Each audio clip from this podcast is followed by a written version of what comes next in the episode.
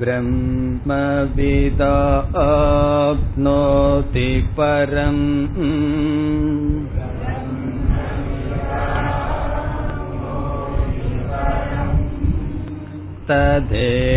तदेशाभ्युक्ता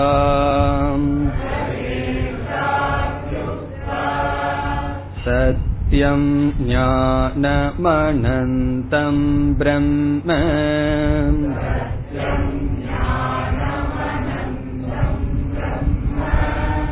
यो वेद निहितं गुहायां परमे व्योमन्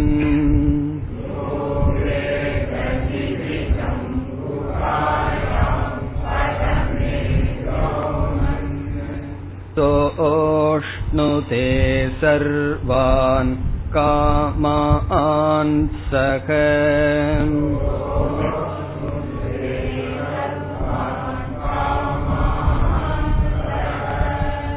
ब्रह्मणा विपश्चितेति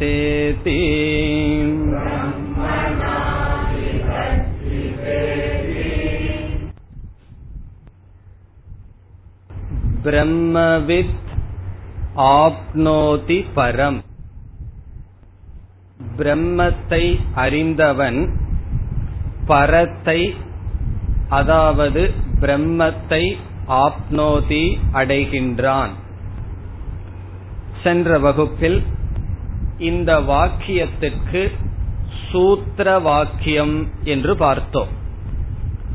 சூத்திர வாக்கியம் என்றால் சொல்ல இருக்கின்ற கருத்தை மிக மிக சுருக்கமாக கூறுதல்.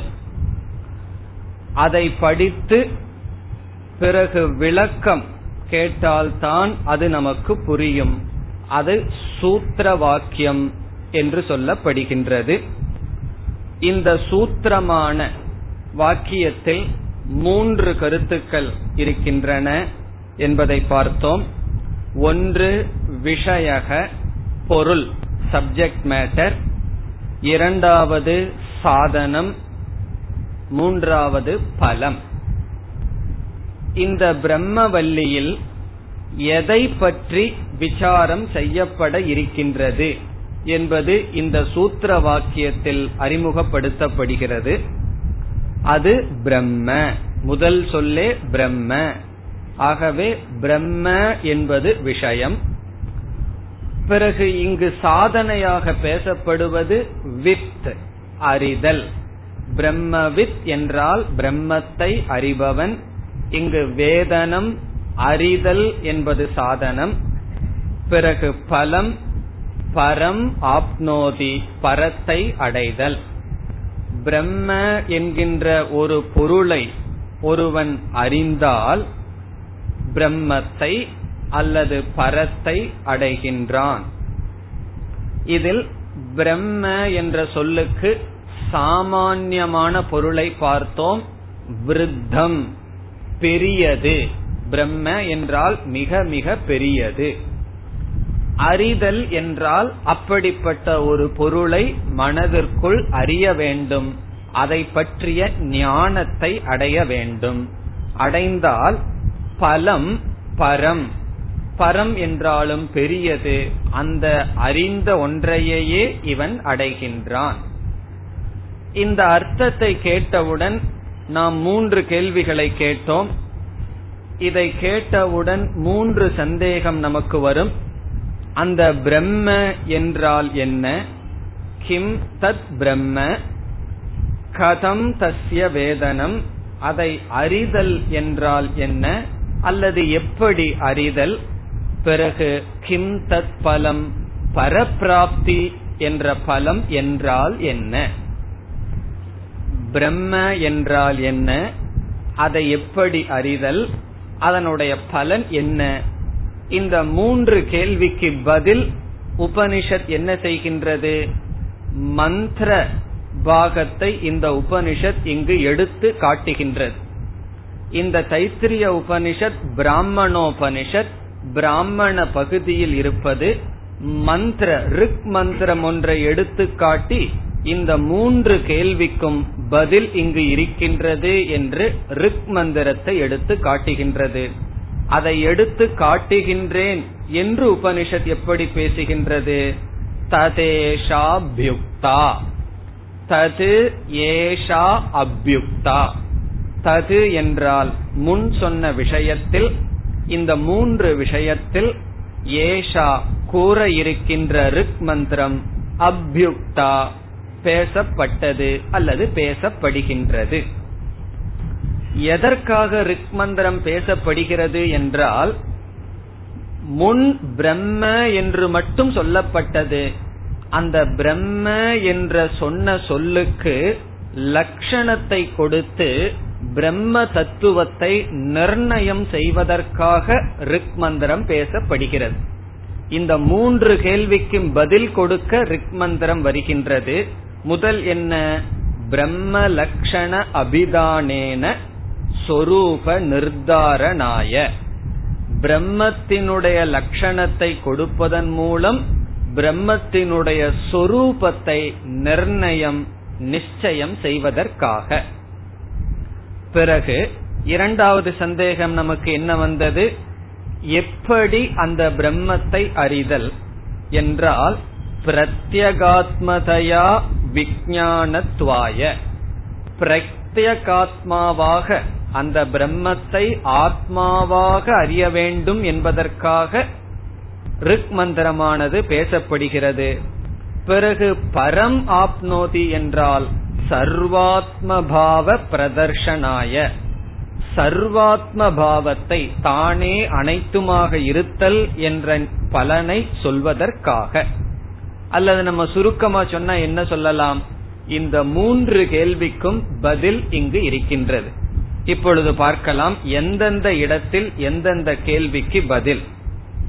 முதலில் முதல் கேள்வி என்ன? பிரம்ம என்றால் என்ன?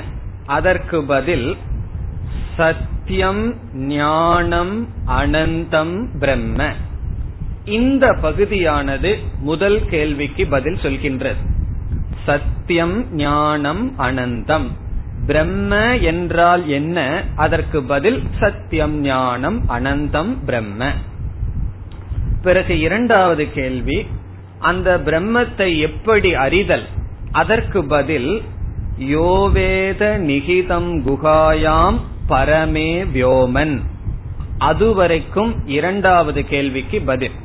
அதனுடைய அர்த்தத்தை பிறகு விசாரம் செய்வோம். எந்தெந்த பகுதி எந்தெந்த கேள்விக்கு பதில்ங்கிறத தான் பார்க்கிறோம்.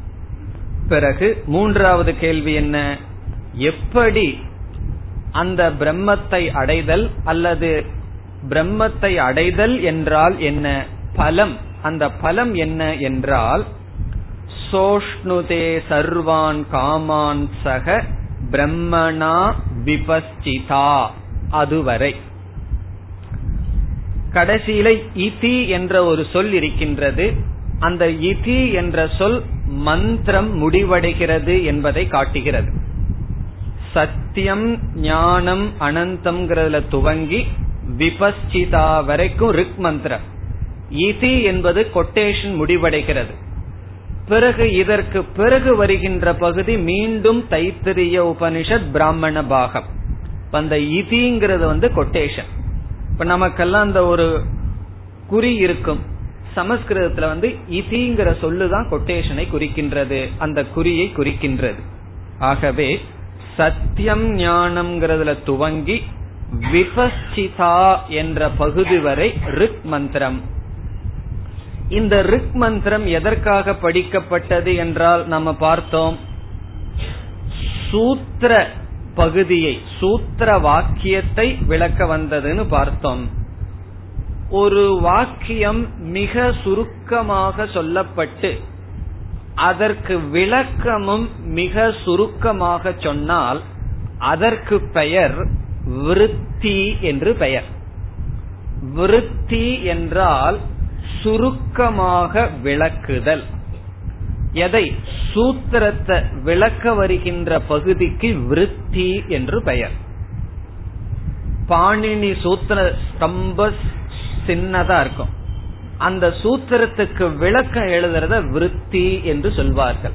அப்படி எந்த ஒரு சூத்திர வாக்கியத்தை எடுத்துக்கொண்டு அந்த சூத்திரத்துக்கு மிக சுருக்கமாக அர்த்தத்தை சொன்னால் அந்த கிரந்தத்துக்கு அந்த பகுதிக்கு அல்லது அந்த வாக்கியத்துக்கு விருத்தி வாக்கியம் என்று பெயர்.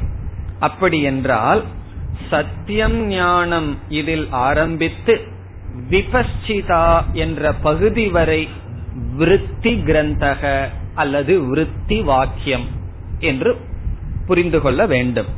இப்ப முதல்ல சூத்திர வாக்கியம் இரண்டாவது விருத்தி வாக்கியம். விருத்தி வாக்கியம் என்றால் என்ன? சூத்திர வாக்கியத்தை சுருக்கமாக விளக்குகின்ற கிரந்தத்துக்கு விருத்தி வாக்கியம் என்று பெயர். பிறகு விருத்தி வாக்கியத்தை படிச்சாலும் நமக்கு புரியாதேன்னா அப்ப என்ன பண்ணணும்னா இந்த விருத்தி வாக்கியத்தை அதிகமாக விளக்கப்பட வேண்டும் அல்லவா அதற்கு வியாக்கியானம் என்று பெயர்.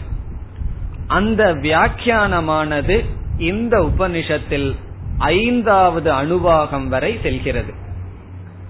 ஆகவே முதல் அணுவாகத்திலிருந்து ஐந்தாவது அணுவாகம் வரை எப்படி டெவலப்மெண்ட் எப்படி படியாக அமைகிறது?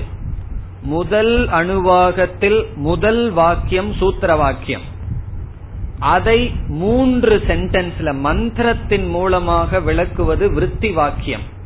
இந்த இசிங்கிறதுக்கு பிறகு ஆரம்பித்து ஐந்தாவது அணுவாகம் வரைக்கும் வியாக்கியானம். வியாக்கியானம் என்றால் விளக்கம். ஆகவே சூத்திரம் விருத்தி வியாக்கியானம். சூத்திர வாக்கியம் விருத்தி வாக்கியம் வியாக்கியானம் என்ற படியாக செல்கின்றது. இப்ப ஐந்து அணுவாகத்துக்கு இதே கருத்து தான் வரப்போகின்றது. என்ன கருத்து? நம்ம மூன்று கருத்து பார்த்தமே. அந்த மூன்று கருத்துக்கான கேள்வி பதில்கள் தான் ஐந்து அணுவாகம் வரைக்கும் போகும். முதல்ல சுருக்கமா பார்த்துட்டோம். ஏதோ பிரம்மன் ஒரு வஸ்து இருக்கு. அது பிரம்ம பெருசு. அத அறியணும். அறிதல் என்பதை நாம் மேற்கொள்ள வேண்டும். பிறகு அடைதல் பரத்தை அடைகின்றோம். அவ்வளவுதான் நமக்கு தெரிஞ்சிருக்கு. இனி நம்ம என்ன செய்யணும்? சூத்திர வாக்கியத்திற்கு விளக்குகின்ற விருத்தி வாக்கியத்திற்கு செல்ல வேண்டும். பிறகு விருத்தி வாக்கியத்தை படிச்சா ஓரளவுக்கு நமக்கு ஞானம் வரும். இந்த மூன்று விஷயத்தில் பிறகு வியாக்கியானத்தை படித்தால் பூர்ண அறிவானது நமக்கு வரும். இனி நாம் என்ன செய்கின்றோம்? விருத்தி கிரந்தத்திற்குள் நுழைகின்றோம். இதுவரைக்கும் சூத்திர வாக்கியத்தை பார்த்து முடிச்சோம். சூத்திர வாக்கியம் என்ன? பிரம்மவிது ஆப்னோதி பரம். அது சூத்திர வாக்கியம் விருத்தி வாக்கியம் என்ன? சத்தியம் ஞானம் அனந்தத்திலிருந்து விபஸ்டிதா வரை. இப்ப முதல்ல என்ன பார்த்தோம்? சூத்திர வாக்கியத்தை மட்டும் மனப்பாடம் பண்ணுங்கன்னு பார்த்தோம். இப்ப என்ன சொல்லலாம்? விருத்தி வாக்கியத்தையும் சேர்ந்து மனப்பாடம் பண்ணிரு. வியாக்கியானத்தை பண்ணலனா பரவாயில்ல. இப்ப விருத்தி வாக்கியம் இருந்தா என்ன ஆகும்? சூத்திர வாக்கியத்துல பிரம்மன்னு சொல்லுவோம். அது மட்டும் ஞாபகம் இருந்ததுன்னா லட்சணம் தெரியலன்னா என்ன ஆகிறது? ஆகவே என்ன வேணும்? சத்தியம் ஞானம் அனந்தம். மூணே சொல்லுதான். பிரம்மத்தினுடைய லட்சணம் முடிந்தது. பிறகு என்னன்னா யோ வேத நிகிதம். அது அந்த விசாரம் வரும் பொழுது பார்ப்போம். இனி நாம் சத்தியம் ஞானம் அனந்தம் என்கின்ற பகுதிக்கு வருவோம். அந்த பகுதி எதை விளக்குகின்றது? பிரம்ம என்றால் என்ன என்ற கேள்விக்கு பதில். எது சத்தியமோ எது ஞானமோ எது அனந்தமோ அது பிரம்ம. ஆகவே லட்சணத்திற்கு வருகின்றோம். சத்தியம் ஞானம் அனந்தம் என்ற சொல் பிரம்மத்தை குறிக்கின்ற சொல். பிரம்மத்துக்கு லட்சணம். லட்சணம்னா என்ன அர்த்தம்? நம்ம தமிழ்ல சொல்ற லட்சணம் அல்ல. லட்சணம் என்றால் என்ன? இலக்கணம். இலக்கணம்னு சொன்னா கிராமர்னு நினைக்க கூடாது. டெபனிஷன் இலக்கணம் லட்சணம். அதனுடைய சொரூபத்தை கூறுதல். வாயால் விளக்கி கூறுதல். இலக்கணம் அல்லது லட்சணம். எந்த ஒரு பொருளை எடுத்தாலும் அதை டிஃபைன் பண்ணு அதை விளக்கு அதை குறி என்று சொல்வோம் அல்லவா? அது லட்சணம். இந்த சத்தியம் ஞானம் அனந்தம்ங்கிற சொல்ல எப்படி கையாள வேண்டும் என்றால் இந்த மூணு சொல்ல தனியா வச்சுக்கணும். சத்தியம் ஞானம் அனந்தம்னு ஒரு பக்கம். பிரம்மங்கிறத தனியா வச்சுக்கணும். இந்த சத்தியம்ங்கிறத எடுத்து பிரம்மத்தோட சேர்த்தணும். சத்தியம் பிரம்ம. பிறகு என்ன செய்யணும்? ஞானம்ங்கிற சொல்ல எடுத்து தனியா பிரம்மத்தோட சேர்த்தணும். ஞானம் பிரம்ம. பிறகு அனந்தம் என்ற சொல்லை எடுத்து பிரம்மத்தோட சேர்த்தனும் அனந்தம் பிரம்ம. சத்தியத்துக்கும் ஞானத்துக்கும் சம்பந்தம் இல்லை. சத்தியத்துக்கும் பிரம்மத்துக்கும் சம்பந்தம். ஞானத்துக்கும் அனந்தத்துக்கும் சம்பந்தம் இல்லை. ஞானத்துக்கும் பிரம்மத்துக்கும் சம்பந்தம். அனந்தத்திற்கும் பிரம்மத்திற்கும் சம்பந்தம். ஆகவே சத்தியம் ஞானம் அனந்தம்ங்கிறது சேர்ந்து இருந்தாலும் ஒன்றை ஒன்று சேராமல் ஒவ்வொன்றும் பிரம்மத்தோடு சேர்கிறது. சத்தியம் பிரம்ம ஞானம் பிரம்ம அனந்தம் பிரம்ம. இதனுடைய சுருக்கமான மொழிபெயர்ப்பு என்ன? நமக்கு தெரிஞ்சதுதான். சத்தியம் என்றால் என்ன? எது இருக்கின்றதோ அது சத்தியம். சத்தியம். தெரிஞ்ச சொல். ஞானம் என்றால் அறிவு சொரூபம். ஞானம் அறிவு சொரூபம். அனந்தம் என்றால் எல்லையற்றது. ஆனந்தம்னு சொல்லலாம் பூர்ணம்னு சொல்லலாம் அல்லது எல்லையற்றது லிமிட்லெஸ் இப்பொழுது இந்த மூன்று சொற்களும் பிரம்ம என்ற சொல்லுக்கு அடைமொழி போல் இருக்கின்றது. அடைமொழின்னு சொன்னா இங்கிலீஷ்ல அஜெக்டிவ்னு சொல்றது. சமஸ்கிருதத்தில் விசேஷனம் என்று சொல்வது. காரணம் என்ன? பிரம்மங்கிறது ஒரு பொருள் இருக்கின்றது ஒரு சொல் இருக்கின்றது அதற்கு மூன்று அடைமொழிகள் இருக்கின்றது. அடைமொழிகள்னு சொன்னா அஜெக்டிவ் அல்லது விசேஷனம் எப்படி? உட்பலம் என்று ஒரு சொல் இருக்கின்றது. உட்பலம் என்றால் லோட்டஸ் தாமரை. எத்தனை பலவிதமான தாமரைகள் இருக்கின்றது? ஒரு குறிப்பிட்ட தாமரையை நான் இலக்கணம் லட்சணம் சொல்ல வேண்டும். ஆகவே என்ன சொல்கின்றேன்? நீலம் உத்பலம் நீலம் என்றால் நீல வர்ணமான ப்ளூ லோட்டஸ் சொல்றோம். இந்த நீலம்ங்கிற வார்த்தை என்ன செய்கின்றது? அந்த லோட்டஸ் அந்த தாமரையை மற்ற தாமரைகளிலிருந்து விளக்கி காட்டுகின்றது. ஆகவே விசேஷனம் என்ன செய்யும்? அஜெக்டிவ் என்ன பண்ணும்னா மற்றதிலிருந்து விளக்கி காட்டுவதுதான் அஜெக்டிவ் விசேஷணத்தினுடைய தன்மை. நம்ம அதிகமா அஜெக்டிவ் கொடுக்க கொடுக்க என்ன ஆகும்னா மோர் ஸ்பெசிபிக் ஆயிட்டே வரும். மற்றதுல இருந்து விளக்கி கொண்டே வரும். இப்பொழுது சத்தியம் ஞானம் அனந்தம்னு மூன்று விதமான அஜெக்டிவ் விசேஷனம் பிரம்மத்துக்கு இருக்குன்னு சொன்னா இந்த மூன்று எதை செய்ய வேண்டும்? மற்றதிலிருந்து விளக்கி விளக்கி காட்டி பிரம்மத்தை மட்டும் குறிக்க வேண்டும். காரணம் லட்சணத்திற்கு லட்சணம் வியாவர்த்தகம் லட்சணம் எது விளக்கி காட்டுதோ அதுதான் லட்சணம்னு சொல்லப்படும். ஒன்னு நம்ம லட்சணம்னு சொல்லி டிஃபைன் பண்ணோம்னா அது மற்றதிலிருந்து விளக்கி அதை மட்டும் காட்ட வேண்டும். இப்பொழுது மாட்டினுடைய லட்சணம் என்னன்னு கேட்டா நம்ம என்ன சொல்றோம்? எது நாலு கால் இருக்கோ அது மாடுன்னு சொன்னா அது லட்சணமாகுமோ? காரணம் என்ன? ஆட்டுக்கும் கூட நாலு கால் இருக்கு. ஆகவே எந்த ஒரு லட்சணத்தை கொடுத்தா மற்ற எல்லாத்தையும் விளக்கி அதை மட்டும் குறிக்குமோ அது லட்சணம். அதே போல விசேஷணமும் என்ன செய்கின்றது? மற்றதிலிருந்து விளக்கி காட்டுகிறது. இப்ப விசேஷணமும் விளக்கி காட்டுகின்றது. லட்சணமும் விளக்கி காட்டுகின்றது. இரண்டுக்கும் வேறுபாடு இருக்கின்றது. உதாரணம் பார்த்தா நமக்கு புரிந்துவிடும். நீலம் உட்பலம் என்று சொல்லும் பொழுது நீலம் என்ற சொல் மற்ற தாமரையிலிருந்து விளக்கி காட்டும். ஆனால் லட்சணம் கொடுத்தால் எல்லா பொருள்களிலிருந்தும் விளக்கி காட்டும். அதுதான் லட்சணத்துக்கும் அடைமொழிக்கும் உள்ள வேறுபாடு.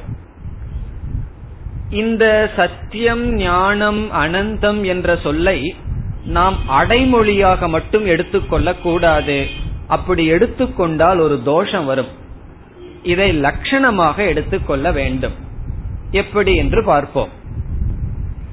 நீலம் உத்பலம் என்று சொல்லும் பொழுது நீளமான தாமரை என்று சொல்லும் பொழுது ரத்தமான சிவப்பு தாமரை வெண்மையான தாமரைகள் எல்லாம் இருக்கின்றது. அதனால நம்ம என்ன சொல்லணும்? இது நீல கலரான தாமரைன்னு சொல்லணும்.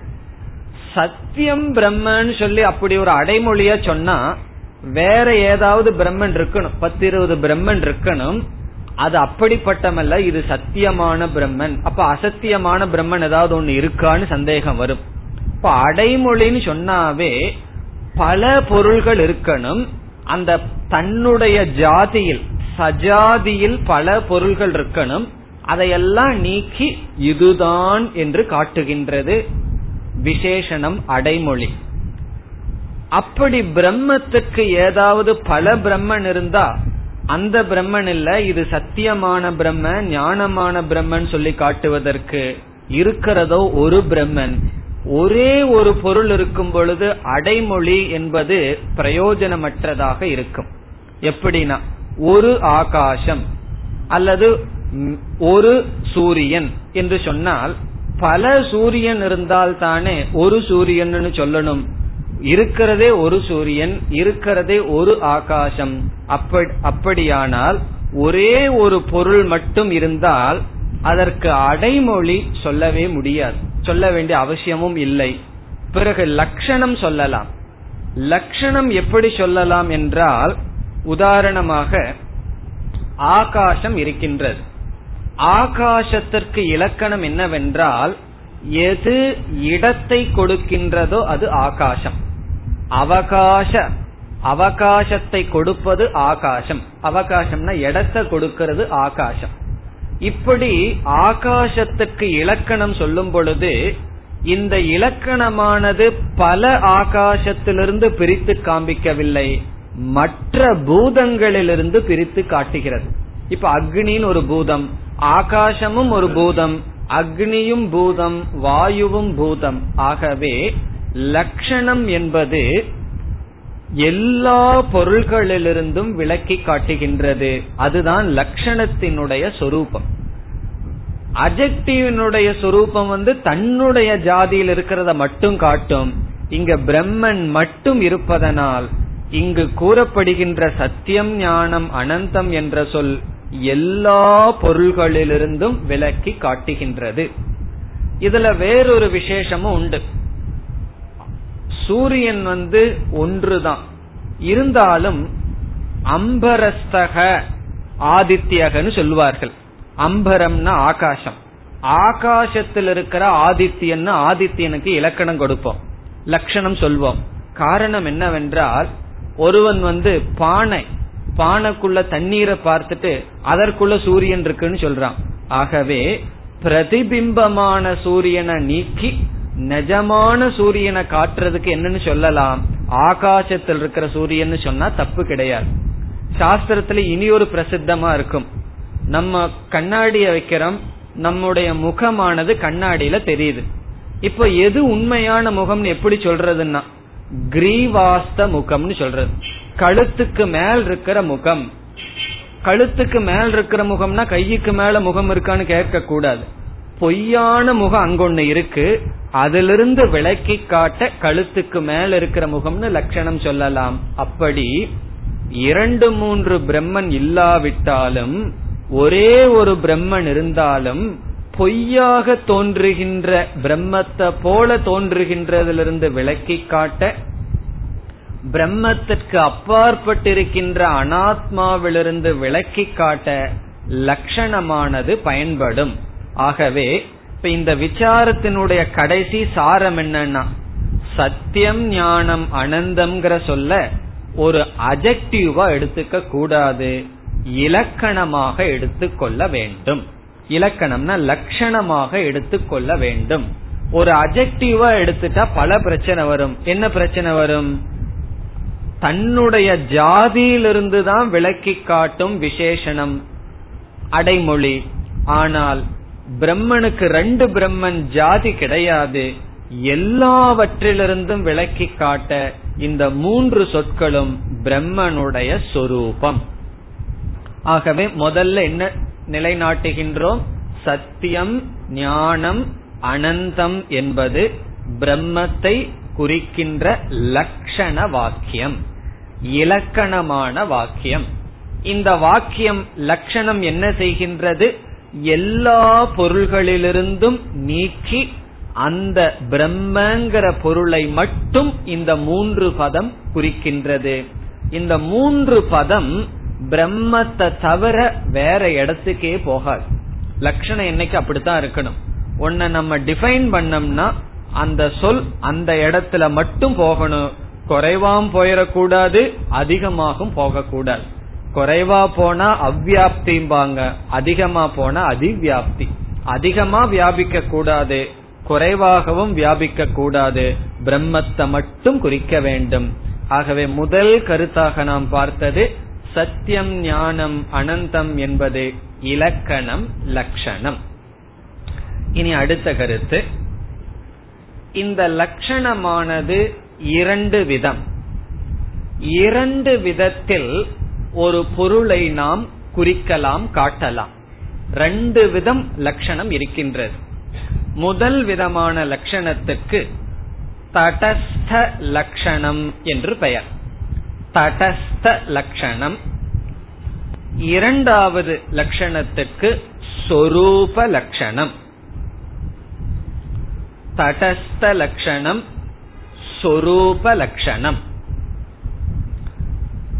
தடஸ்த லட்சணம் என்றால் என்ன? முதல்ல உதாரணத்தை பார்த்துட்டு அந்த தடஸ்த லட்சணத்துக்கு லட்சணத்தை பார்க்கலாம். ஒருவர் நம்மிடம் வந்து ராமன் என்பவருடைய வீட்டை கேட்கிறார். அவருடைய வீடு ரொம்ப பக்கத்தில் இருக்கு.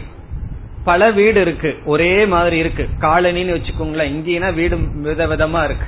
இந்த சில காலனிக வீடெல்லாம் ஒரே மாதிரி இருக்குமே. அப்போ ஒருத்தர் வீட்டுல மட்டும் காகமானது அமர்ந்திருக்கின்றது. இவர் என்ன சொல்றார்?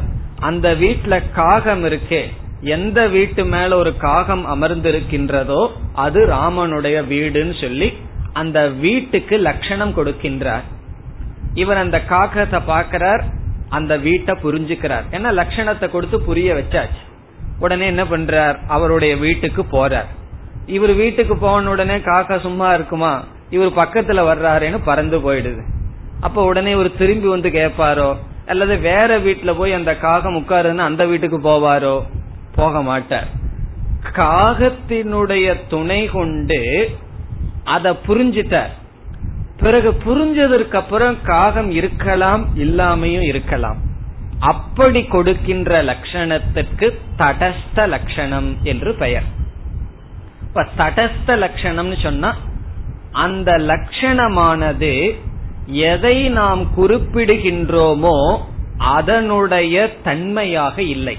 காகம் வந்து வீட்டினுடைய ஒரு பகுதியாக இல்லை. வீட்டை தெரிந்து கொள்ள காகமானது பயன்படுகிறது அவ்வளவுதான். பிறகு அந்த காகத்தை பயன்படுத்தி பொருளை தெரிஞ்சதற்கு பிறகு என்ன ஆகும்னா அந்த காகம் இருக்காது ஆனா அந்த பொருளை இவர் அடையலாம் அல்லது புரிந்து கொள்ளலாம். அது தடஸ்த லட்சணம். இந்த தடஸ்த லட்சணம் என்ன செய்யும்? பொதுவா லட்சணம் என்ன பண்ணணும்? வியாவர்த்தம் விளக்கி காட்ட வேண்டும். இந்த தடஸ்த லட்சணம் என்ன செய்கின்றது? இந்த காகம் என்ன செய்யுதுன்னா அந்த காலனியில அல்லது அந்த ஸ்ட்ரீட்டில் இருக்கிற எல்லா வீட்டையும் விளக்கி காட்டிடுதே. ஆகவே விளக்கி காட்ட பயன்படுவது லட்சணம் சொன்னா காகமும் விளக்கி காட்டுகின்றது. விளக்கி காட்டுகின்றதுன்னா அந்த வீட்டையெல்லாம் நீக்கி இதுதான் என்று காட்ட பயன்படுகிறது. ஆகவே லட்சணத்தினுடைய லட்சணம் விளக்கி காட்டுதல். ஒரு விதமான விளக்கி காட்டுதல் விளக்கி காட்டி தான் விலகி செல்கிறது. தான் அதோடு இருக்காது அது விளக்கி காட்டிட்டு அதுவும் போயிரும். அது தடஸ்த லட்சணம் இனி சொரூப லட்சணம்னு சொன்னா உங்களுக்கே புரியும். சொரூப லட்சணம்னா என்ன? சொரூப லட்சணம் என்றால் நாம் எந்த தன்மையை குறித்து ஒரு பொருளிடத்தை அல்லது ஒரு பொருளை குறிப்பிடுகின்றோமோ அந்த தன்மை அந்த பொருளிடத்திலேயே இருக்கும். அது சொரூப லட்சணம் அந்த பொருளிலிருந்து நாம் பிரிக்க முடியாது அது சொரூப லட்சணம் சொரூப லட்சணம் என்ன செய்கின்றது? அதனிடத்தில் மட்டும் இருக்கின்ற தன்மையை காட்டுகின்றது. அந்த தன்மையானது எல்லா காலத்திலும் அதனிடத்திலேயே இருக்கும். அது சொரூப லட்சணம். தடஸ்த லட்சணம் என்பது அது என்ன செய்கின்றது? காட்டி விட்டு சென்று விடுகிறது. அதற்கு உதாரணம் என்ன? காக்கக காகமானது வீட்டில் அமர்ந்திருக்கின்றது. காகத்தின் துணை கொண்டு என்ன செய்தோம்? அந்த வீட்டை புரிந்து கொண்டோம். பிறகு காகம் சென்று விட்டாலும் அந்த லட்சியம் லட்சணத்தினால் சொல்லப்படுகின்ற லட்சியமானது இரு லட்சியமானது அறியப்பட்டதாகின்றது. அது தடஸ்த லட்சணம். இப்ப சொரூப லட்சணம் சொல்லணும்னா என்ன பண்ணணும்? அந்த வீட்டினுடைய அமைப்பை கூற வேண்டும். அது ஞானத்துக்கு பிறகு அந்த லட்சியத்தை அடைந்ததற்கு பிறகு அதற்குள் முழுமையாக அது இருக்கும். இப்பொழுது இங்கு சத்தியம் ஞானம் அனந்தம் என்கின்ற லட்சணமானது பிரம்ம என்கின்ற லட்சியத்தை குறிக்கின்றது. இது தடஸ்த லட்சணமா சொரூப லட்சணத்தால் சொரூப லட்சணம். இந்த சொற்களானது பிரம்மத்தை குறிக்கின்ற பிரம்மத்தை நாம் புரிந்து கொள்ளும் பொழுதும் அது சத்தியமாக இருக்கும் அது ஞானமாக இருக்கும் அது அனந்தமாகவும் இருக்கும். அதை விட்டு போகாது. பிறகு பிரம்மத்திற்கு எது தடஸ்த லட்சணம்னா அடுத்த அத்தியாயத்துல வரப்போகின்றது அல்லது வியாக்கியானத்தில் வர இருக்கின்றது. இந்த சிருஷ்டி எல்லாம் பிரம்மத்திடம் இருந்து வந்ததுன்னு சொல்லுவோம். யதோவா இமானி பூதானி ஜாயந்தே. பிறகு சிருஷ்டி எல்லாம் பிரம்மத்திடம் இருக்கின்றது. சிருஷ்டி பிரம்மத்திற்குள் செல்கின்றது என்று இந்த ஜெகத்துக்கு காரணமாக பிரம்மத்தை சொல்கின்றோமோ அது தடஸ்த லட்சணம். ஜெகத் காரணம் பிரம்ம என்று சொன்னால் அது தடஸ்த லட்சணம். காரணம் என்ன? தடஸ்த லட்சணத்தினுடைய லட்சணம் என்ன? பிரம்மத்திடம் போகும்போது அது இருக்காது. இருக்காதுன்னா இருக்கணுங்கிற அவசியம் இல்லை இந்த காகத்தை ஞாபகம் வச்சுட்டா தடஸ்த லட்சணம் மனதுல புரியும். காகத்தினுடைய துணை கொண்டு வீட்டை தெரிஞ்சாச்சு. அவர் வீட்டுக்குள்ள போகும்போது காகம் பறந்து போயிடுது. அதே போல ஒரு கால் இந்த பிரபஞ்சத்தை வச்சுட்டு பிரம்மத்துக்கு லட்சணம் சொல்லுதுன்னு வச்சுக்கோ சாஸ்திரம். சொல்ல இருக்கின்றது. என்ன சொல்கின்றது? இந்த அகில பிரபஞ்சத்திற்கும் காரணம் பிரம்ம. இந்த பிரம்மனானது உபாதான நிமித்த காரணம் எல்லாம் என்றெல்லாம் சொல்கின்றது. அப்ப என்ன ஆகும்னா பிரம்மத்தை காரணம்னு புரிந்து கொண்டு காரண காரிய விசாரத்தின் வழியாக பிரம்மத்திடம் செல்லும் பொழுது என்னாகும்னா பிரம்மத்திடம் செல்லும் பொழுது சிருஷ்டியானது காகத்தை போல் பறந்துவிடும். சிருஷ்டி இருக்காது. பிரம்மத்தை பிரம்மத்தை அடைவதற்கு சிருஷ்டி துணை செய்யும். பிரம்மத்திடம் சென்றால் சிருஷ்டியானது அங்கு கிடையாது. ஆகவே தடஸ்த லட்சணம் அதை காட்டிவிட்டு சென்றுவிடும். அதனுடைய தன்மையாக இல்லை. சொரூப லட்சணம் என்பது அதனுடைய முழு தன்மையாக இருக்கின்றது. இந்த தடஸ்த லட்சணம் பிரம்ம ஜெகத் காரணம் என்பது சிருஷ்டியின் சிருஷ்டியினுடைய துணை கொண்டு பிரம்மத்தை அறிய முயற்சி செய்தால் அது தடஸ்த லட்சணம். சிருஷ்டியினுடைய துணை இல்லாம பிரம்மத்தினுடைய சொரூபத்தை வைத்தே புரிந்து கொண்டால் அது சொரூப லட்சணம். இப்பொழுது நாம் இந்த லட்சணம் சொரூப லட்சணம் என்று புரிந்து கொள்ள வேண்டும். எப்படி? பிரம்மத்தை புரிந்து கொண்டதற்கு பிறகு என்னாகும்னா இந்த சொரூபமானது பிரம்மத்திடம் இருக்கும். அது சத்தியம் அது ஞானம் அது அனந்தம் என்று நாம் புரிந்து கொள்ள இருக்கின்றோம். இந்த லட்சணம் பிரம்மத்தை காட்டி பிரம்மத்திடமும் இருக்கும். இனி என்ன செய்ய வேண்டும்? முதலில் லட்சணம் என்பது விளக்கி காட்டுவது என்றும் சத்தியம் ஞானம் அனந்தம் என்ற சொற்கள் எல்லாம் அடைமொழியாக மட்டுமல்ல லட்சணமாக இருக்கின்றது என்று பார்த்து பிறகு தடஸ்த லட்சணம் சொரூப லட்சணம் என்று இரண்டு லட்சணம் இருக்கின்றது. இது சொரூப லட்சணம் பிரம்மத்தினுடைய உண்மையான தன்மையாக இருக்கின்றது என்று வரை பார்த்தோம். இனி நாம் ஒவ்வொரு சொல்லாக எடுத்துக்கொண்டு விளக்கம் பார்ப்போம். முதல் சொல் சத்தியம். சத்தியம் ஞானம் அனந்தம் பிரம்ம என்பதில் சத்தியம் என்ற சொல்லை எடுத்துக்கொண்டு என்ன செய்யணும்? சத்தியம் பிரம்ம என்று நாம் சேர்த்திக்கொண்டு விளக்கம் பார்க்க வேண்டும். சத்தியம் பிரம்ம. இப்ப சத்தியம் என்ற சொல்லுக்கு என்ன பொருள்? நம்முடைய சாதாரண அனுபவத்தில் சத்தியம் என்றால் என்ன என்று பார்க்க வேண்டும். இந்த சத்தியம்ங்கிற வார்த்தையை எடுத்துட்டு பார்க்கிறதுக்கு முன்னாடியும் சிறிய இனியொரு விசாரத்தையும் செய்யலாம். நாம் வாழ்க்கையில் விதவிதமான சொற்களை பயன்படுத்துகின்றோம். அந்த சொற்களுக்கு பலவிதமான அர்த்தங்கள் இருக்கின்றன. நாம ஒரு சொல்ல கேட்ட உடனேயே அந்த சொல்ல கேட்ட உடனேயே மனதில் ஒரு அர்த்தம் வரும் அல்லவா? அந்த அர்த்தத்துக்கு அந்த அர்த்தமானது அந்த சொல்லினுடைய வாச்சியார்த்தம் என்று சொல்லப்படும். வாச்சியார்த்தம் என்றால் ஒரு சொல்ல கேட்ட உடனேயே என்ன அர்த்தம் மனசுல வருதோ அந்த அர்த்தத்துக்கு வாச்சியார்த்தம் என்று பெயர். இப்ப குதிரை அப்படின்னு ஒரு சொன்ன சொன்ன உடனே என்ன அர்த்தம் உங்களுக்கு ஞாபகம் வருது? அது வாச்சியார்த்தம். இந்த வாச்சியார்த்தம் தான் வாச்சியார்த்தம்னா அந்த சொல்லினுடைய டிக்ஷனரி மீனிங். ஒரு சொல்ல சொல்லணும் அப்படின்னா அதுக்கு டிக்ஷனரி படி என்ன அர்த்தமோ அதுதான் மனசுல முதல்ல மனதுல ஸ்புரிக்கும். அது வாச்சியார்த்தம் என்று பெயர். நம்ம விவகாரத்துல என்ன செய்வோம்? ஒரு சொல்லுக்கு ஒரு அர்த்தம் இருக்கு. அந்த அர்த்தத்தை பயன்படுத்தி பல சொற்களை சேர்ந்து பல சொற்களினுடைய சேர்க்கை வாக்கியம். அந்த வாக்கியத்தை பயன்படுத்தி விவகாரம் செய்வோம்.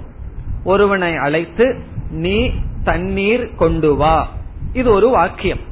தண்ணீர் என்பது ஒரு சொல் கொண்டு வா என்பது வேறு ஒரு சொல்.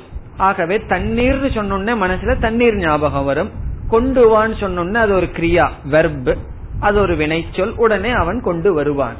ஆகவே எல்லா விவகாரங்களும் ஒரு சொன்ன சொன்ன உடனேயே அந்த வாச்சியார்த்தத்தை கேட்ட உடனேயே நமக்கு அறிவு வந்துவிடும். உடனே செயல்படுவோம். ஒரு சொல் பல ஒரு பல சொற்களானது ஒரு வாக்கியத்தில் இருக்கும். வாக்கியம்னா சென்டென்ஸ் பல சொற்களினுடைய சேர்க்கை ஒரு வாக்கியம். அந்த வாக்கியத்தை கேட்ட உடனேயே அந்த வாக்கியத்துல ஒவ்வொரு சொல்லும் அந்த வாக்கியார்த்தத்தை கொடுக்கும். உடனே என்ன ஆகும் ஞானம் வரும். ஞானம் வந்த உடனே அதற்கு தகுந்த மாதிரி விவகாரம் செய்வோம். ஆனால் சில சூழ்நிலைகளில் ஒரு சொல்லினுடைய வாச்சியார்த்தமானது அந்த வாக்கியத்தில் போட்டால் அர்த்தம் பொருந்தி வராது. சில சூழ்நிலையில நம்ம சாதாரணமா பயன்படுத்துவதுதான். ஒரு சொல்லினுடைய வாச்சியார்த்தம் டிக்ஷனரி மீனிங்கை எடுத்துட்டு அந்த வாக்கியத்திற்குள் போட்டால் அர்த்தமானது சரியாக வராது. அப்ப நம்ம என்ன செய்வோம்னா அந்த சொல்லினுடைய வாச்சியார்த்தத்தை தியாகம் செய்துவிட்டு அதிலிருந்து அதன் சம்பந்தமான வேறு ஒரு பொருளை புரிந்து கொண்டு நாம் வாக்கியத்தை சரியாக புரிந்து கொள்ள வேண்டும். சாஸ்திரத்துல சொல்ற உதாரணம் என்ன? சிவப்பு ஓடுகிறது அப்படின்னு ஒருத்தன் சொல்றான். அங்க விதவிதமான குதிரைகள் ஓடிக்கொண்டிருக்கின்றது. அந்த சிவப்பு நல்லா ஓடுதுன்னு சொல்றான்னு வச்சுக்கோமே. நம்ம வாட்சியார்த்தம் என்ன? சிவப்பு என்றால் ஒரு வர்ணம்.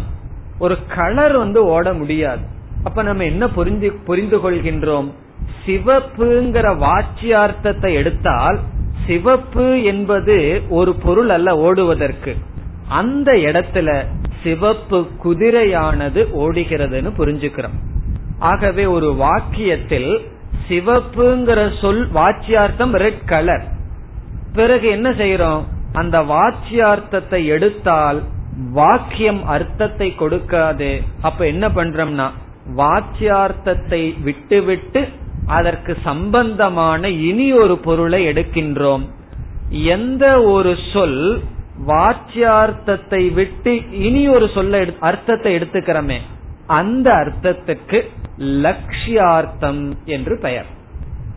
லட்சியார்த்தம் என்றால் அந்த சொல்லிலிருந்து குறிப்பிடப்படுகின்ற இனி ஒரு பொருள். ஆகவே நாம் அன்றாட வாழ்க்கையில் பல சொற்கள் வாக்கியங்களை கேட்கும் பொழுது வாச்சியார்த்த நமக்கு தெரிஞ்சாலும் கூட வாச்சியார்த்தத்தை எடுத்துக்கொண்டால் பொருள் சரியாக வரவில்லை என்றால் என்ன செய்வோம்? லட்சியார்த்தத்தை எடுத்துக்கொள்ள வேண்டும். எடுத்த உடனே லட்சியார்த்தத்தை எடுத்துக்கொள்ள கூடாது முதலில் வாச்சியார்த்தத்தை முயற்சி பண்ணணும். வாச்சியார்த்தம் சரியா வரலினால்தான் லட்சியார்த்தத்துக்கு போகணும். இப்ப குரு வந்து சிஷ்யங்கிட்ட தண்ணி கொண்டு வான்னு சொல்றார். வாச்சியார்த்தத்தை விட்டு லட்சியார்த்தத்தை எடுத்துட்டா என்ன ஆகுறது? தண்ணி கொண்டு வான்னு குரு சொன்னா தண்ணீர் தான் கொண்டு வரணும். அவர் வேற ஏதாவது ஜூஸ் கொண்டு வந்தாருன்னு வச்சுக்கோமே. நல்லதை நினைப்போம். கிரேப் ஜூஸ் கொண்டு வந்தாருன்னு வச்சுக்கோமே. நான் லட்சியார்த்தத்தை எடுத்துட்டேன்னு சொல்லக்கூடாது. வாச்சியார்த்தம் சரிப்பட்டு வரலினா லட்சியார்த்தத்தை எடுத்துக்கணும். நீர் கொண்டு வாங்குற சொல்லிலேயே சிஷ்யன் லட்சியார்த்தத்தை எடுத்திருக்கான். எப்படி தெரியுமோ? குரு என்ன சொன்னார்? தண்ணீர் கொண்டு வான்னு சொன்னார். சிஷ்யன் வந்து கிளாஸோட வர்றான். குரு சொல்றார் நான் தண்ணீர் தானே கொண்டு வந்த கொண்டு வர சொன்ன கிளாஸ கொண்டு வர சொல்லலையேனா தண்ணீர் கொண்டு வர வேண்டும் என்றால் அதற்கு பாத்திரம் தேவை. அதையும் சேர்த்து அவன் புரிந்து கொள்றான். பிறகு சிஷ்யன் வந்து நீங்க தண்ணீர் தான் கொண்டு வர சொன்னீங்க பாத்திரத்தை கொண்டு வர சொல்ல எப்படி எடுத்துட்டு வர்றதுன்னு கேட்டுட்டு இருக்க கூடாது. ஆகவே அன்றாட வாழ்க்கையில் ஒரு வார்த்தைய கேட்டு அந்த வார்த்தை நேரடியா அந்த வாக்கியத்தில் பொருள் கொடுக்கவில்லை என்றால் என்ன செய்வோம்? லட்சியார்த்தம் என்ற ஒன்றை எடுத்துக்கொள்ள வேண்டும். இந்த லட்சியார்த்தத்திலேயே பல லட்சியார்த்தங்கள் இருக்கின்றது. ஜெகல் லட்சணா அஜக லட்சணான் எல்லாம் பல இருக்கின்றது. அதை வேற ஏதாவது இடத்துல பார்ப்போம். வாச்சியார்த்தம் ஒன்னு இருக்கு லட்சியார்த்தம் ஒன்னு இருக்கு அதுவரை இங்கு பார்ப்போம்.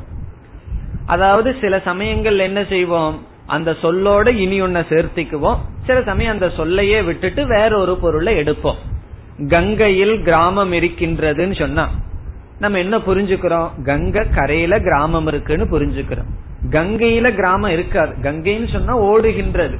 ஓடுகின்ற நீர்ல கிராமம் இருக்க முடியாது. ஆகவே கங்கைங்கிற சொல்லுக்கு கங்கை கரைன்னு புரிஞ்சுக்கிறோம். இப்படி அன்றாட வாழ்க்கையில் நாம் பயன்படுத்துகின்ற சொல்லுக்கு அர்த்தம் நேரடியான அர்த்தம் வேறு அதிலிருந்து நாம் எடுத்துக்கொள்கின்ற அர்த்தம் வேறு. அந்த எடுத்துக்கொள்கின்ற அர்த்தம் நேரடியான அர்த்தத்தோட சம்பந்தப்பட்டதாகத்தான் இருக்கணும். இப்ப வந்து தண்ணீர் கொண்டு வான்னு சொன்னா அவன் டம்ளாரத்தான் எடுத்துக்கணுமே தவிர பிளேட்டை எடுத்துட்டு வரக்கூடாது. காரணம் என்ன? அது சம்பந்தப்பட்டதாகத்தான் இருக்கணும். லட்சியார்த்தம் சொன்னா நமக்கு சுதந்திரம் கிடையாது. வாச்சியார்த்தத்தோட சம்பந்தப்பட்டு வாச்சியார்த்தத்தை எடுக்க முடியாத சூழ்நிலையில தான் எடுக்கணும். வாச்சியார்த்தத்தோட அந்த வாக்கியம் அர்த்தம் கொடுக்குதுன்னு சொன்னா லட்சியார்த்தத்துக்கு போக கூடாது ஆகவே ஒவ்வொரு சொல்லும் வாச்சியார்த்தம் என்று ஒரு பொருளை கொடுக்கலாம். லட்சியார்த்தத்தின் மூலியமாக அதனுடைய அர்த்தத்தை கொடுக்கலாம். ஒரு சொல் வாச்சியார்த்தத்தின் மூலியமாக அர்த்தத்தை கொடுக்கலாம். லட்சியார்த்தத்தின் மூலம் அர்த்தத்தை கொடுக்கலாம். இப்ப இந்த அறிவோட இனி நாம சத்தியம் ஞானம் என்ற வார்த்தைக்கு போவோம். சத்தியம் ஞானம் சத்தியம் ஞானம் அல்ல சத்தியம் பிரம்ம. ஞான விசாரம் பிறகு. சத்தியம் பிரம்ம என்று இருக்கின்றது. நம்முடைய அனுபவத்தில் சத்தியம் என்ற சொல்லினுடைய வாச்சியார்த்தம் என்ன? நம்ம சாதாரண அனுபவத்துல சத்தியம்னு சொன்ன என்ன? இந்த உலகத்தில் உண்மையாக இருக்கின்ற பொருளை எல்லாம் சத்தியம்னு சொல்லலாம். எது உண்மையா இருக்கோ அது சத்தியம். இப்ப இந்த புஸ்தகத்தை சத்தியம்னு சொல்லலாம். ஏன்னா இது புஸ்தகம் தான் இப்போ ஒருவர் வந்து ஒருவருடைய வீட்டுக்கு நீங்கள் செல்கிறீர்கள். மலர பறிச்சு கொடுக்கிறார்கள். அது வந்து என்ன? சத்தியம். இனி ஒருவர் வந்து காகிதத்தினால் செய்யப்பட்ட மலரை கொடுக்கிறாருன்னு வச்சுக்கோமே. நீங்க என்ன சொல்லுவீங்க? எனக்கு உண்மையான பூவை கொடு. இந்த பூ வேண்டான்னு சொல்லலாம். காரணம் என்ன? இது சத்தியமான பூவல்ல அசத்தியமான பூ. பூவை போல இருக்கு. பிறகு அந்த பூ என்னன்னா சத்தியம். இப்ப சத்தியம்னு சொன்னா இந்த உலகத்தில் பார்க்கப்படுவதெல்லாம் சத்தியம். பார்க்கப்படுகின்ற பொருள்கள் எல்லாம் சத்தியம். காரணம் என்ன? அதெல்லாம் இருக்கின்றது. ஆகவே சாதாரணமாக சத்தியம் என்ற சொல்லினுடைய வாச்சியார்த்தம் என்னவென்றால் பதார்த்தக அல்லது ஜெகத். இந்த உலகத்துல பார்க்கப்படுவதெல்லாம் சத்தியம். அதனாலதான் இந்த உலகத்தை எல்லாத்தையும் நம்ம சத்தியம்னு ஏன் நினைச்சிட்டு இருக்கோம்? அது சத்தியம்ங்கிற வாச்சியார்த்தத்துக்கு உட்பட்டதுதான். அதனாலதான் இந்த உலகம் நமக்கு சத்தியமா தெரியுது. உலகத்தை அசத்தியம்னு சொன்னா பல பேர் ஒத்துக்க மாட்டார்கள். காரணம் என்ன? நான் பார்க்கிறேன் அனுபவிக்கிற இத போய் எப்படி அசத்தியம்னு சொல்ல முடியும்? ஆகவே இந்த பிரபஞ்சம் சத்தியம். சத்தியம் சொன்னா அனுபவத்திற்கு இருக்கு அது ஒரு பொருளாக இருக்கின்றது. எது இருக்கின்றதோ அது சத்தியம். இந்த வாச்சியார்த்தத்தை எடுத்துட்டு பிரம்மத்தோட சேர்த்து பார்த்தா நமக்கு அர்த்தம் கிடைக்குதா? சத்தியம் பிரம்ம. எது சத்தியமானதோ அது பிரம்மன்னு சொன்னா இந்த உலகம் சத்தியம் பொருள் சத்தியம் அந்த பொருள் பிரம்மன்னு சொன்னா சொல்லலாம். அதற்கு அடுத்த ரெண்டு சொல் அதற்கு அடுத்ததுக்கு அடுத்த சொல் வந்ததுன்னா முரண்பாட கொடுத்துரும். அடுத்ததுக்கு அடுத்த சொல் என்ன? சத்தியம்ங்கிறதுக்கு அடுத்த சொல் ஞானம். அதற்கு அடுத்த சொல் என்ன? அனந்தம். இந்த அனந்தம்ங்கிற சொல் வந்து வாச்சியார்த்தத்தை எடுத்துட்டா முரண்பாட கொடுத்துரும். அனந்தம்னா என்ன? வரையற்றது லிமிட்லெஸ் லிமிட்லெஸ் பிரம்மன் சொல்லும் பொழுது வரையறுக்கு உட்படாதது பிரம்மன் சொல்லும் பொழுது அப்படி சொல்லிட்டு இந்த உலகத்தில் இருக்கிற பதார்த்தம் ஜெகத்து பிரம்மன் சொன்னா முரண்பாடு வருகின்றது. இப்ப முரண்பாடு வந்தா நம்ம என்ன செய்யணும்னா ஒரு வாக்கியத்தில் முரண்பாடு வந்தால் வாச்சியார்த்தத்தை கொஞ்சம் விசாரம் பண்ணி அதிலிருந்து ஒரு லட்சியார்த்தத்தை எடுக்க வேண்டும். ஆகவே இப்பொழுது சத்தியம் என்ற சொல்லினுடைய லட்சியார்த்தத்திற்கு நாம் செல்ல வேண்டும். காரணம் என்ன? வாச்சியார்த்தத்தை எடுத்துட்டா அனந்தம் பிரம்மன் வேற சொல்லியிருக்கு. ஆனா சத்தியம் நம்ம அனுபவத்தில் இருக்கிற சத்தியமானது அனந்தமாக இல்லை. புஸ்தகம் சத்தியம்தான். ஆனால் நெருப்புல போட்டா அது அசத்தியமாகும். பார்க்கிறதெல்லாம் சத்தியம் ஆனால் மாறிக்கொண்டே வருகின்றது. பிரம்மத்திற்கு அனந்தம்னு வேற லட்சணம் இருக்கின்றது. அப்படி பார்க்கையில் சத்தியம் என்ற சொல்லினுடைய வாச்சியார்த்தத்தை விட்டுட்டு லட்சியார்த்தத்திற்குள் செல்ல வேண்டும். இனி வாச்சியார்த்தத்திலிருந்து லட்சியார்த்தத்துக்கு எப்படி செல்லணும்னு பார்ப்போம். லட்சியார்த்தத்துக்கு போகும்போது ஒரு நியமம் இருக்கு. என்ன நியமம்? வாச்சியார்த்தத்துடன் சம்பந்தப்பட்டதுதான் லட்சியார்த்தமா இருக்கணும். ஆகவே இனி ஒரு பொருள் தானே சத்தியம்ங்கிற சொல் ஒரு பொருளை தானே குறிக்கின்றது. அப்படி சில பொருள்கள் எடுத்துட்டு விசாரம் செய்தால் இந்த புஸ்தகத்தை எடுக்கிறோம். புஸ்தகத்தை எடுத்துட்டு இந்த புஸ்தகத்துக்குள்ளேயே விசாரம் செய்தால் இதுல ரெண்டு அம்சம் இருக்கின்றது. என்ன அம்சம்? ஒன்று இருத்தல் என்ற அம்சம். இனி ஒன்னு நாம ரூபம் நாமன்னு சொன்ன பெயர் ரூபம் சொன்ன ஒரு உருவம். அப்ப புஸ்தகத்துல என்ன ரெண்டு அம்சம் இருக்கின்றது? சத் பிளஸ் நாம ரூபம் இருத்தல் கூட்டல் நாம ரூபம் இந்த புஸ்தகத்தை இல்லாம எப்பாவது நம்ம புரிந்து கொள்ள முடியுமா?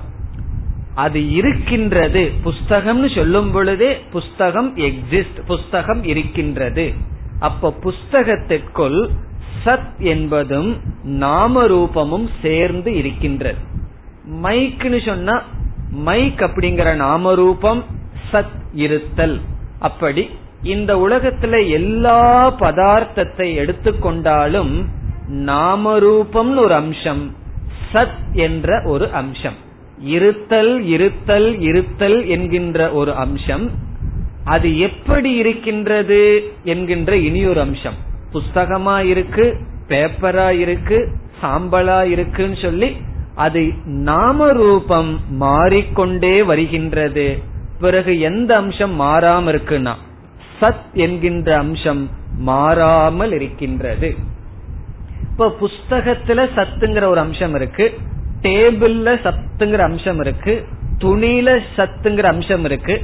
அந்த சத்துல ஏதாவது விசேஷம் இருக்க முடியுமா என்றால் கிடையாது. பிறகு எதுல மாற்றம்னா நாம ரூபத்தில் மாற்றம். ஆகவே சாதாரணமாக சத்தியம் என்ற வார்த்தையில் குறிப்பிடப்படுவது ஒரு பொருள். எல்லா பொருள்களுக்குள் இரண்டு அம்சம் இருக்கின்றது.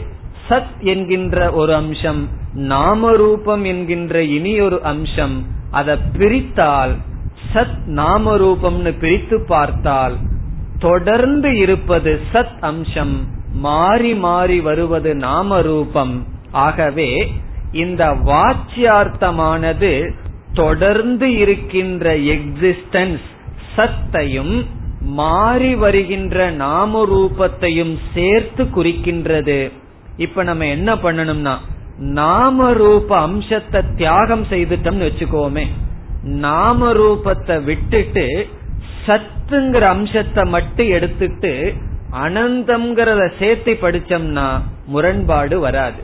அனந்தம்ங்கிறது என்ன சொல்லுது? தொடர்ந்து இருப்பது லிமிட்லெஸ் சொல்லுது மாறாமல் இருப்பதுன்னு சொல்லுது. எல்லா பொருள்களுக்குள் ஜெகத்துல தொடர்ந்து இருக்கிறது என்னன்னா சத் அம்சம். ஆகவே சத்தியம் என்ற சொல்லில் இந்த உலகத்தில் இருக்கிற பதார்த்தங்களை குறித்தாலும் நம்ம எதை மட்டும் புரிஞ்சுக்கணும். நாம ரூபத்தை துறந்து அதனுடைய சத் அம்சத்தை மட்டும் புரிந்து கொள்ள வேண்டும். ஆகவே சத்தியம் என்ற சொல்லினுடைய லட்சியார்த்தம் சத் எக்ஸிஸ்டன்ஸ் இருத்தல். அது எப்படி இருக்குதுன்னு சொல்லிட்டா வாச்சியார்த்தமாயிரும். புஸ்தகமா இருக்கு பேப்பரா இருக்கு பேனாவா இருக்குன்னா வாச்சியார்த்தம். இருத்தல் என்றால் அது லட்சியார்த்தம். இப்ப பிரம்மத்தினுடைய லட்சணம் என்ன? பிரம்மத்தினுடைய முதல் லட்சணம் என்ன? இருத்தல். எது இருக்கோ அது பிரம்ம. எக்ஸிஸ்டன்ஸ் பிரம்ம. சத்தியம்ங்கிறதனுடைய வாச்சியார்த்தம் அது ஏதாவது நாம ரூபத்தோட இருந்தா அதை சத்தியம்னு சொல்லுவோம். அதான் நம்மளுடைய அனுபவம். ஆனால் லட்சியார்த்தம் என்ன? நாம ரூபத்தை தியாகம் செய்து அதனுடைய சத் அம்சத்தை மட்டும் எடுத்துக்கொண்டால் அது சத். ஆகவே முதல் இலக்கணம் என்ன? சத்தியம் பிரம்ம என்பதை எப்படி புரிந்து கொள்ள வேண்டும்? சத் பிரம்ம. சத் என்பது பிரம்ம. இனி அடுத்தது ஞானத்துக்கு நீங்களே சொல்லிடலாம். என்ன சொல்லுவீர்கள்? ஞானம்னு சொன்னா சித் பிரம்ம என்ற விசாரம். அது ஞானம்ங்கிற விசாரத்துல பார்ப்போம். ஆகவே சத்தியம் என்ற சொல்லுக்கு வாச்சியார்த்தம். நாம் அனுபவிக்கின்ற இருக்கின்ற பொருள்கள். இருக்கின்ற பொருள்கள். சத்தியம்னு சொன்னா பிறகு லட்சியார்த்தம் இருத்தல். இருக்கின்ற பொருள்னு சொல்லிடக்கூடாது. அந்த பொருள் அது எப்படி இருக்குன்னு சொன்னா நாம ரூபம். ஆகவே இரு இருக்கின்ற பொருள் பிரம்மன் அல்ல. இருக்கின்ற பொருள்களுக்குள் இருத்தலாக இருப்பது பிரம்ம. இந்த பொருள்களுக்குள் இருத்தல் ஒண்ணு இருக்கே அது பிரம்ம. இப்ப இந்த புஸ்தகம் இருக்கு. புஸ்தகத்தினுடைய நாம ரூபத்தை நீங்க எடுத்துட்டு அந்த இருத்தலை மட்டும் எனக்கு கொடுங்கன்னு சொல்லி அந்த இருத்தலை நான் எடுத்துட்டா புஸ்தகம்னு ஒண்ணு இருக்குமா? இருத்தலை எடுத்து விட்டால் நாம ரூபம் தனியாக இருக்காது. அது எப்படி புரிந்து கொள்ள வேண்டும்? விதவிதமான நகைகள் இருக்கின்றது. நான் வந்து தங்கத்தை மட்டும் எடுத்துக்கிறேன். நகைய நீ எடுத்துட்டு போனா அவன் எடுத்துட்டு போறதுக்கு என்ன இருக்கும்னா தங்கம் இருத்தல் நாம ரூபங்கள் தான் அந்த நகைகள் சொல்றது. அப்படி இந்த அகில பிரபஞ்சத்தில் எந்த இடத்துல எல்லாம் இருத்தல் இருத்தல் இருத்தல்னு பார்க்கிறோமோ அந்த இடத்துல எல்லாம் யார பார்த்துட்டு இருக்கோம் பிரம்மத்தை பார்த்து கொண்டு இருக்கின்றோம். அப்ப இந்த உலகத்தில் பிரம்மன் எப்படி இருக்கான்? இருத்தலாக இருக்கின்றது. எந்த பொருள் இருக்குன்னு சொன்னா அந்த இருத்தல் எக்ஸிஸ்டன்ஸ் பிரம்மனுடைய லட்சணம். இப்ப பிரம்மன் என்றால் எது இருக்கோ அது பிரம்மன். அது எப்படி இருக்குன்னு பேசிட்டோம்னா அது வாச்சியார்த்தம். இருத்தல் பிரம்ம நிர்விசேஷமான சத் பிரம்ம. நிர்விசேஷம்னா ஒரு அஜெக்டிவ் இல்லாம இது இப்படி இருக்குன்னு இல்லாமல் வெறும் இருத்தல் பிரம்மத்தினுடைய லட்சணம். இனி இப்படிப்பட்ட பிரம்மத்தை இந்த உலகத்துல எப்படி பார்த்தல் என்றால் என்னைக்குமே காரணம் சத்தியம் காரியம் மித்யா. அதனாலதான் வியாக்கியானத்தில் உபனிஷத் என்ன செய்ய இருக்கின்றது? இந்த இருத்தல் என்பதை காட்டுவதற்கு தடஸ்த லட்சணத்தின் மூலமாக சிருஷ்டியை அறிமுகப்படுத்த இருக்கின்றது. அதை நம்ம பார்க்க போறோம். சிருஷ்டியை அறிமுகப்படுத்தி பிரம்மத்திற்கு தடஸ்த லட்சணம் சொல்லி அந்த தடஸ்த லட்சணத்திலிருந்து சிருஷ்டியினுடைய துணை கொண்டு எதற்கு வரணும்னா சொரூப லட்சணத்துக்கு வர வேண்டும். இந்த அகில பிரபஞ்சத்தில் பிரம்மன் எப்படி இருக்கார்னா இருப்பதாக இருக்கின்றார். இருத்தலாக பிரம்மன் இருக்கின்றார். அந்த இருத்தலான பிரம்மத்தை நம்ம எப்படி அடையறதுன்னா அவர் இருத்தலாக எல்லா இடத்திலும் இருக்கார். எதெல்லாம் இருக்குன்னு சொல்றோமோ அந்த இருத்தல் பிரம்மன் அது எப்படி இருக்கின்றது என்றால் அது நாம ரூபம் ஆகவே சத்தியம் பிரம்ம என்பதனுடைய கடைசி அர்த்தம் என்ன? இருத்தல் பிரம்ம சத் பிரம்ம.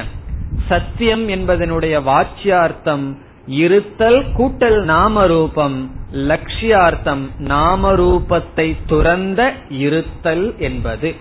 இனி நம்ம என்ன செய்யணும்? ஞானம் என்ற பதத்துக்கு வர வேண்டும். பிறகு அனந்தம் என்ற பதத்துக்கு வர வேண்டும். ஞானம் பிரம்ம எப்படி இதே போல விசாரம் செய்ய வேண்டும்? வாச்சியார்த்தத்தை எடுத்துக்கணும்.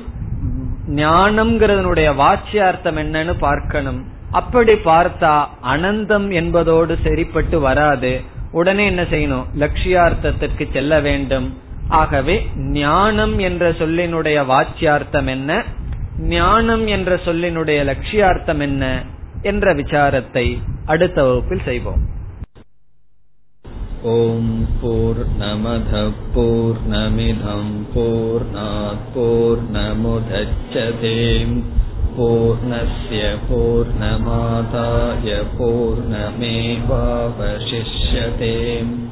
ॐ शान्ति शान्ति शान्तिः